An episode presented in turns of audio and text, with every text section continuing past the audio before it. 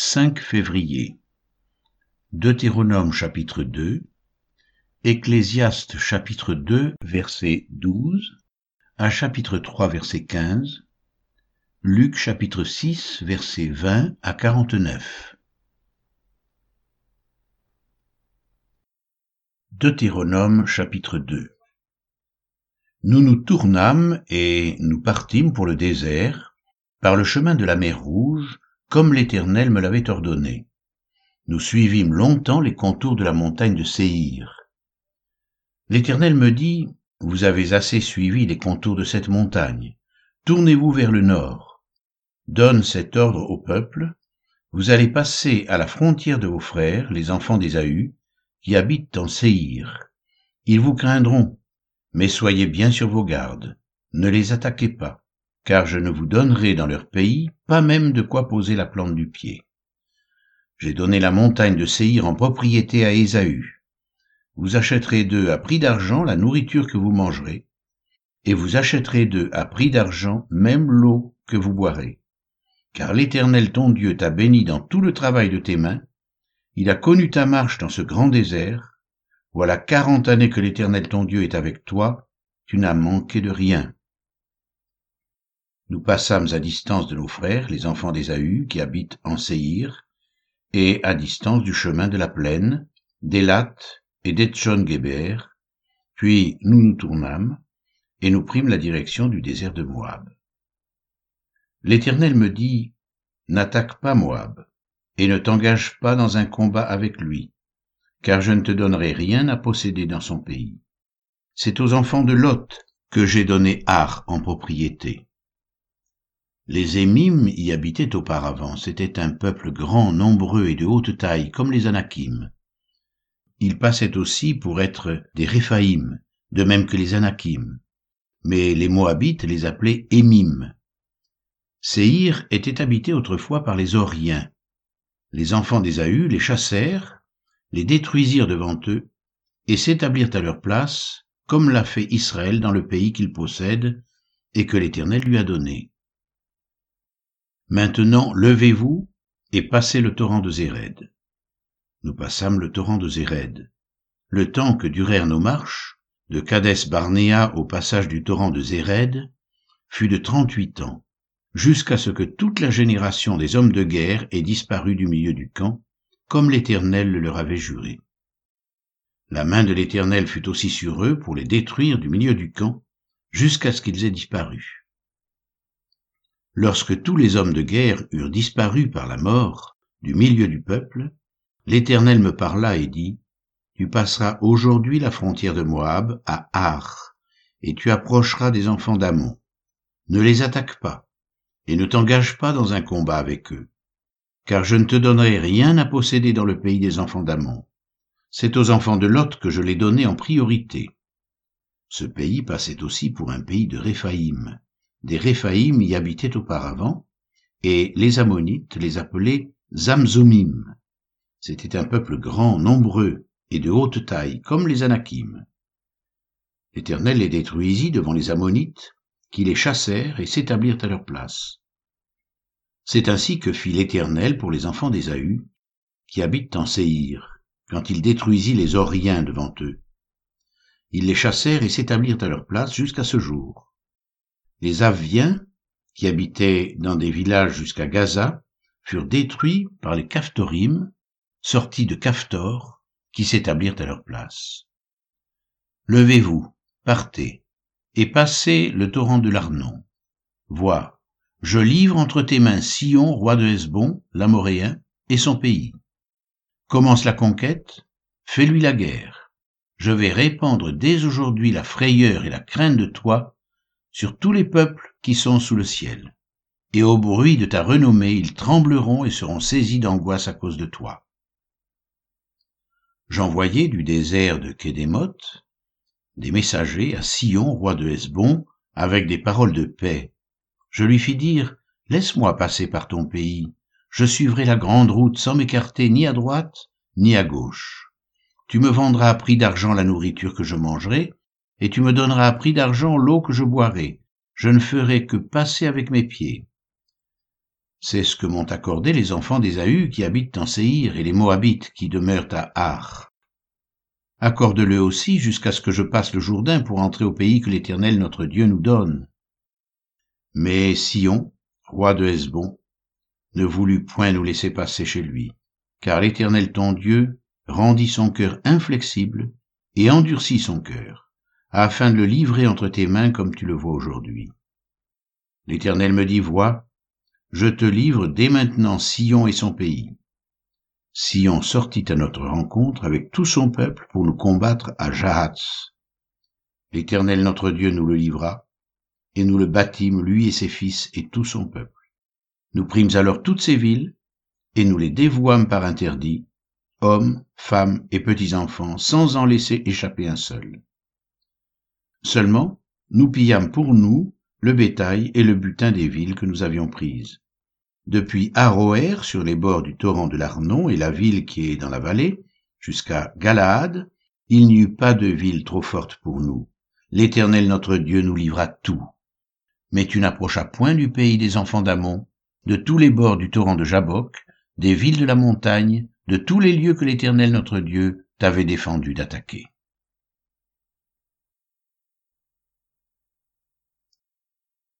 Ecclésiaste chapitre 2, versets 12 à 26. Alors j'ai tourné mes regards vers la sagesse et vers la sottise et la folie. Car que fera l'homme qui succédera au roi? Ce qu'on a déjà fait. Et j'ai vu que la sagesse a de l'avantage sur la folie, comme la lumière a de l'avantage sur les ténèbres. Le sage a ses yeux à la tête et l'insensé marche dans les ténèbres. Mais j'ai reconnu aussi qu'ils ont l'un et l'autre un même sort. Et j'ai dit en mon cœur, j'aurai le même sort que l'insensé. Pourquoi donc ai-je été plus sage? Et j'ai dit en mon cœur que c'est encore là une vanité. Car la mémoire du sage n'est pas plus éternelle que celle de l'insensé, puisque déjà les jours qui suivent, tout est oublié. Et quoi? Le sage meurt aussi bien que l'insensé. Et j'ai haï la vie, car ce qui se fait sous le soleil m'a déplu car tout est vanité et poursuite du vent. J'ai haï tout le travail que j'ai fait sous le soleil, et dont je dois laisser la jouissance à l'homme qui me succédera. Et qui sait s'il sera sage ou insensé? Cependant il sera maître de tout mon travail, de tout le fruit de ma sagesse sous le soleil. C'est encore là une vanité. Et j'en suis venu à livrer mon cœur au désespoir, à cause de tout le travail que j'ai fait sous le soleil car tel homme a travaillé avec sagesse et science et avec succès, et il laisse le produit de son travail à un homme qui ne s'en est point occupé. C'est encore là une vanité et un grand mal. Que revient-il en effet à l'homme de tout son travail et de la préoccupation de son cœur, objet de ses fatigues sous le soleil? Tous ses jours ne sont que douleur, et son partage n'est que chagrin. Même la nuit son cœur ne repose pas. C'est encore là une vanité. Il n'y a de bonheur pour l'homme qu'à manger et à boire, et à faire jouir son âme du bien-être au milieu de son travail. Mais j'ai vu que cela aussi vient de la main de Dieu. Qui, en effet, peut manger et jouir si ce n'est moi? Car il donne à l'homme qui lui est agréable la sagesse, la science et la joie, mais il donne au pécheur le soin de recueillir et d'amasser, afin de donner à celui qui est agréable à Dieu c'est encore là une vanité et la poursuite du vent.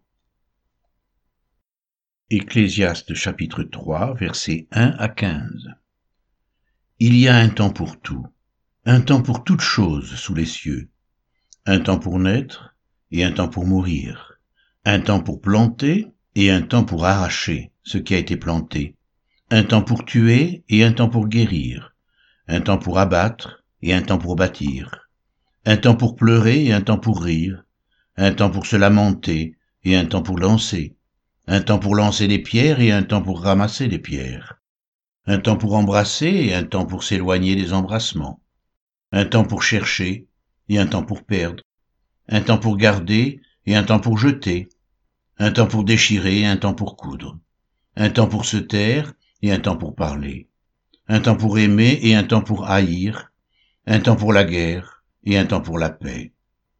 Quel avantage celui qui travaille retire-t-il de sa peine? J'ai vu à quelle occupation Dieu soumet les fils de l'homme. Il fait toutes choses belles en son temps. Même, il a mis dans leur cœur la pensée de l'éternité, bien que l'homme ne puisse pas saisir l'œuvre que Dieu fait, du commencement jusqu'à la fin. J'ai reconnu qu'il n'y a de bonheur pour eux qu'à se réjouir et à se donner du bien-être pendant leur vie. Mais si un homme mange, boit et jouit du bien-être au milieu de tout son travail, c'est là un don de Dieu. J'ai reconnu que tout ce que Dieu fait durera toujours, qu'il n'y a rien à y ajouter et rien à en retrancher, et que Dieu agit ainsi afin qu'on le craigne. Ce qui est a déjà été, et ce qui sera a déjà été, et Dieu ramène ce qui est passé.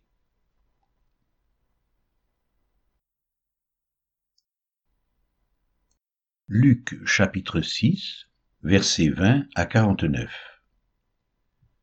Alors Jésus, levant les yeux sur ses disciples, dit, Heureux, vous qui êtes pauvres, car le royaume de Dieu est à vous. Heureux, vous qui avez faim maintenant, car vous serez rassasiés. Heureux, vous qui pleurez maintenant, car vous serez dans la joie. Heureux serez-vous lorsque les hommes vous haïront, lorsqu'on vous chassera, vous outragera, et qu'on rejettera votre nom comme infâme à cause du Fils de l'homme. Réjouissez-vous en ce jour-là, et tressaillez d'allégresse, parce que votre récompense sera grande dans le ciel, car c'est ainsi que leur Père traitait les prophètes. Mais malheur à vous, riches, car vous avez votre consolation. Malheur à vous qui êtes rassasiés, car vous aurez faim. Malheur à vous qui riez maintenant, car vous serez dans le deuil et dans les larmes. Malheur lorsque tous les hommes diront du bien de vous, car c'est ainsi qu'agissait leur Père à l'égard des faux prophètes. Mais je vous dis à vous qui m'écoutez, aimez vos ennemis, faites du bien à ceux qui vous haïssent, bénissez ceux qui vous maudissent, priez pour ceux qui vous maltraitent. Si quelqu'un te frappe sur une joue, présente-lui aussi l'autre. Si quelqu'un prend ton manteau, ne l'empêche pas de prendre encore ta tunique. Donne à quiconque te demande, et ne réclame pas ton bien à celui qui s'en empare. Ce que vous voulez que les hommes fassent pour vous, faites-le de même pour eux. Si vous aimez ceux qui vous aiment, quel gré vous en saura-t-on Les pécheurs aussi aiment ceux qui les aiment. Si vous faites du bien à ceux qui vous font du bien, quel gré vous en saura-t-on les pécheurs aussi agissent de même. Et si vous prêtez à ceux de qui vous espérez recevoir, quel gré vous en saura-t-on Les pécheurs aussi prêtent aux pécheurs, afin de recevoir l'appareil. Mais aimez vos ennemis, faites du bien, et prêtez sans rien espérer. Et votre récompense sera grande, et vous serez fils du Très-Haut, car il est bon pour les ingrats et pour les méchants. Soyez donc miséricordieux comme votre Père est miséricordieux. Ne jugez point, et vous ne serez point jugés. Ne condamnez point, vous ne serez point condamnés. Absolvez, et vous serez absous. Donnez, et il vous sera donné.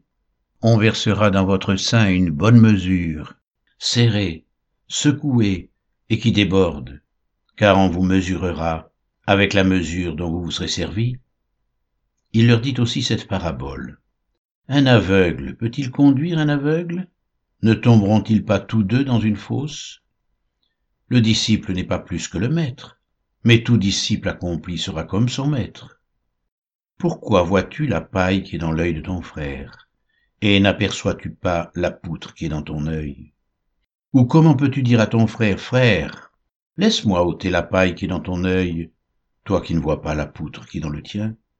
Hypocrite, ôte premièrement la poutre de ton œil, et alors tu verras comment ôter la paille qui est dans l'œil de ton frère. Ce n'est pas un bon arbre qui porte du mauvais fruit, ni un mauvais arbre qui porte du bon fruit, car chaque arbre se reconnaît à son fruit. On ne cueille pas des figues sur des épines, et l'on ne vendange pas des raisins sur des ronces. L'homme bon tire de bonnes choses du bon trésor de son cœur, et le méchant tire de mauvaises choses de son mauvais trésor, car c'est de l'abondance du cœur que la bouche parle. Pourquoi m'appelez-vous Seigneur, Seigneur, et ne faites-vous pas ce que je dis? Je vous montrerai à qui est semblable tout homme qui vient à moi, entend mes paroles et les met en pratique. Il est semblable à un homme qui, bâtissant une maison, a creusé, creusé profondément et a posé le fondement sur le roc. Une inondation est venue et le torrent s'est jeté contre cette maison sans pouvoir l'ébranler, parce qu'elle était bien bâtie. Mais celui qui entend et ne met pas en pratique est semblable à un homme qui a bâti une maison sur la terre, sans fondement. Le torrent s'est jeté contre elle, aussitôt elle est tombée, et la ruine de cette maison a été grande.